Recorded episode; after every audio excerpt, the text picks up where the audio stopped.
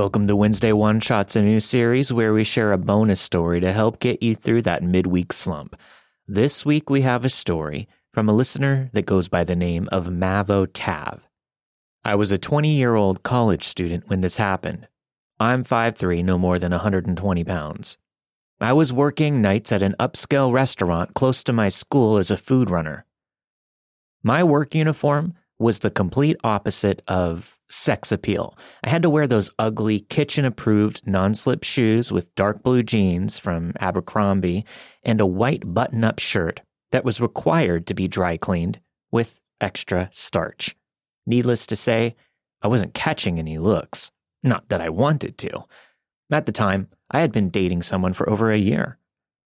One night, this guy came into the restaurant and he sat down at the bar area to eat. He was in his 40s and had come in with two other men. I happened to be the person assigned to deliver the food to the bar patrons that night. We were always pretty busy, so I didn't pay too much attention to him, and nothing uncomfortable happened that night. Then, this man became a regular at the restaurant. Sometimes he would come in with other people, but most of the time, he drank and dined alone. Eventually, he started to strike up a conversation with me any time that he was around the bar. He asked me, Where are you from? What do you want to do when you graduate? Things like that. This job wasn't my first gig in a restaurant, so by this point, I had plenty of men trying to flirt with me. Most people in the food industry will tell you it's the flirty customers that leave the best tips. He started requesting that only I deliver his food, which is when he became a problem. It was strange, but I had customers specifically request from me before. When I had to attend other guests, he would still wave me down from across the restaurant just to chat with me. I began to notice that he would watch my every move for my entire shift. He would sit at the bar for hours, nursing his drink and leering at me. He started hugging me anytime I delivered the food to him. At 20 years old, I was too timid and afraid of making a scene to ask this man, who was twice my age, not to touch me. With each hug, his hand would glide lower down my back. I was very creeped out by him, so I spoke to a coworker. I found out he would only show up at the restaurant whenever I was scheduled to work. Whenever he was around, I would rush to the parking lot as soon as my shift ended just to get away from him. One night, I dropped off his food when he told me that it was his birthday. I congratulated him and then tried to turn away, but he kept talking. He said that his friends were supposed to celebrate with him at his apartment, but canceled at the last minute, so he would have to go home and celebrate all alone. I was picking up exactly what he was putting down.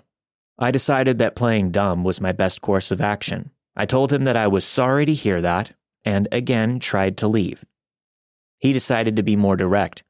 He said that I was more than welcome to come over to his apartment and hang out. He even suggested that maybe we watch a movie together. I quickly said that I couldn't that night and continued with my shift. The next night, my admirer was there again, but I managed to avoid him for my whole shift. I still made sure to run to the parking lot as soon as my workday ended. I heard him call out my name as I left, but I pretended not to hear him. The next thing I knew, he was running down the pavement after me. It was late, and there weren't a lot of people around.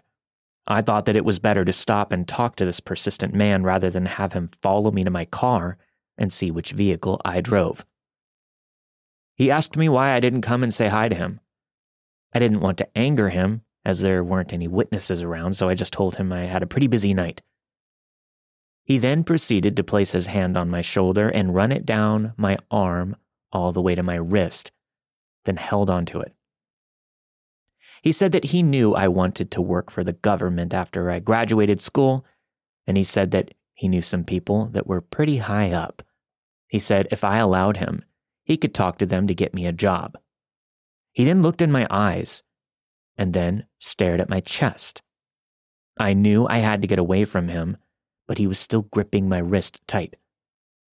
I told him that I was flattered and said that I would see him next time I was at work.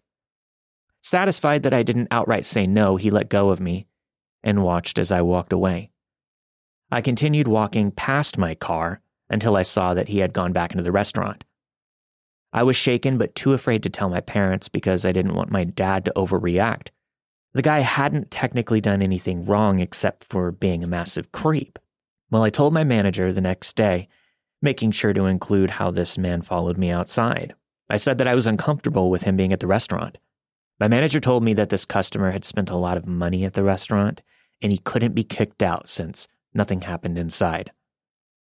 I asked if I could at least stop serving the bar area, but my manager said I was expected to work where I was assigned. I was appalled, but I stuck the job out since the semester was almost over. I spent the rest of my time working there looking over my shoulder. I ignored this creepy man as best as I could. I told one of my male coworkers what happened and he took all of the orders from the bar area for me, and he would even take his break when it was my time to go home, just so I didn't have to walk out to my car by myself.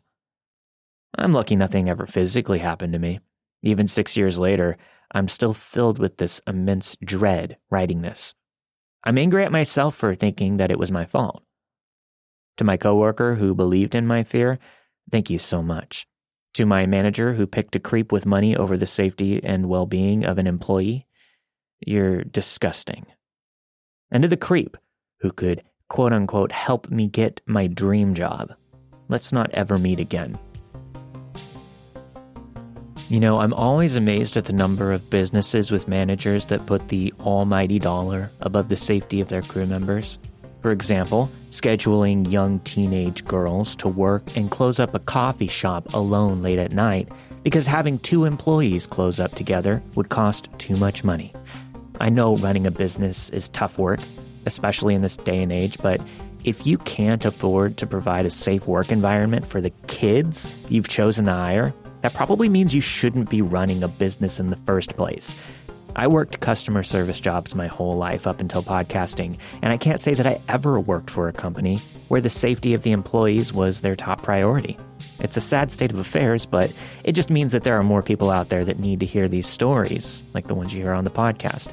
I had a guy threaten to assault me at the shop I was working in maybe six or seven years ago. I called my boss and I told him the story, and he said just to relax and call the police if I felt like I was in danger, then just hung up the phone and went on with his day. The guy was literally stalking me, sitting in front of the store my entire shift. There was zero security in the area, and the cops did nothing but ask for a description. Sometimes it feels like nobody is looking out for you. Just like the authorities always say in these stories, there's nothing I can do because they haven't physically harmed you yet. Well, even after the guy chased me to my car, the cops still did absolutely nothing, even though I was able to provide them with his phone number, address, and previous employment information because guess what? He applied for a job earlier that day at my store. Yeah, because I wouldn't give him an interview on the spot, he threatened me in front of a store full of customers, then stalked me all day. It's truly a bizarre world out there. Everyone, try to enjoy the rest of your week and I'll see you Sunday night for another episode of Let's Not Meet. Stay safe.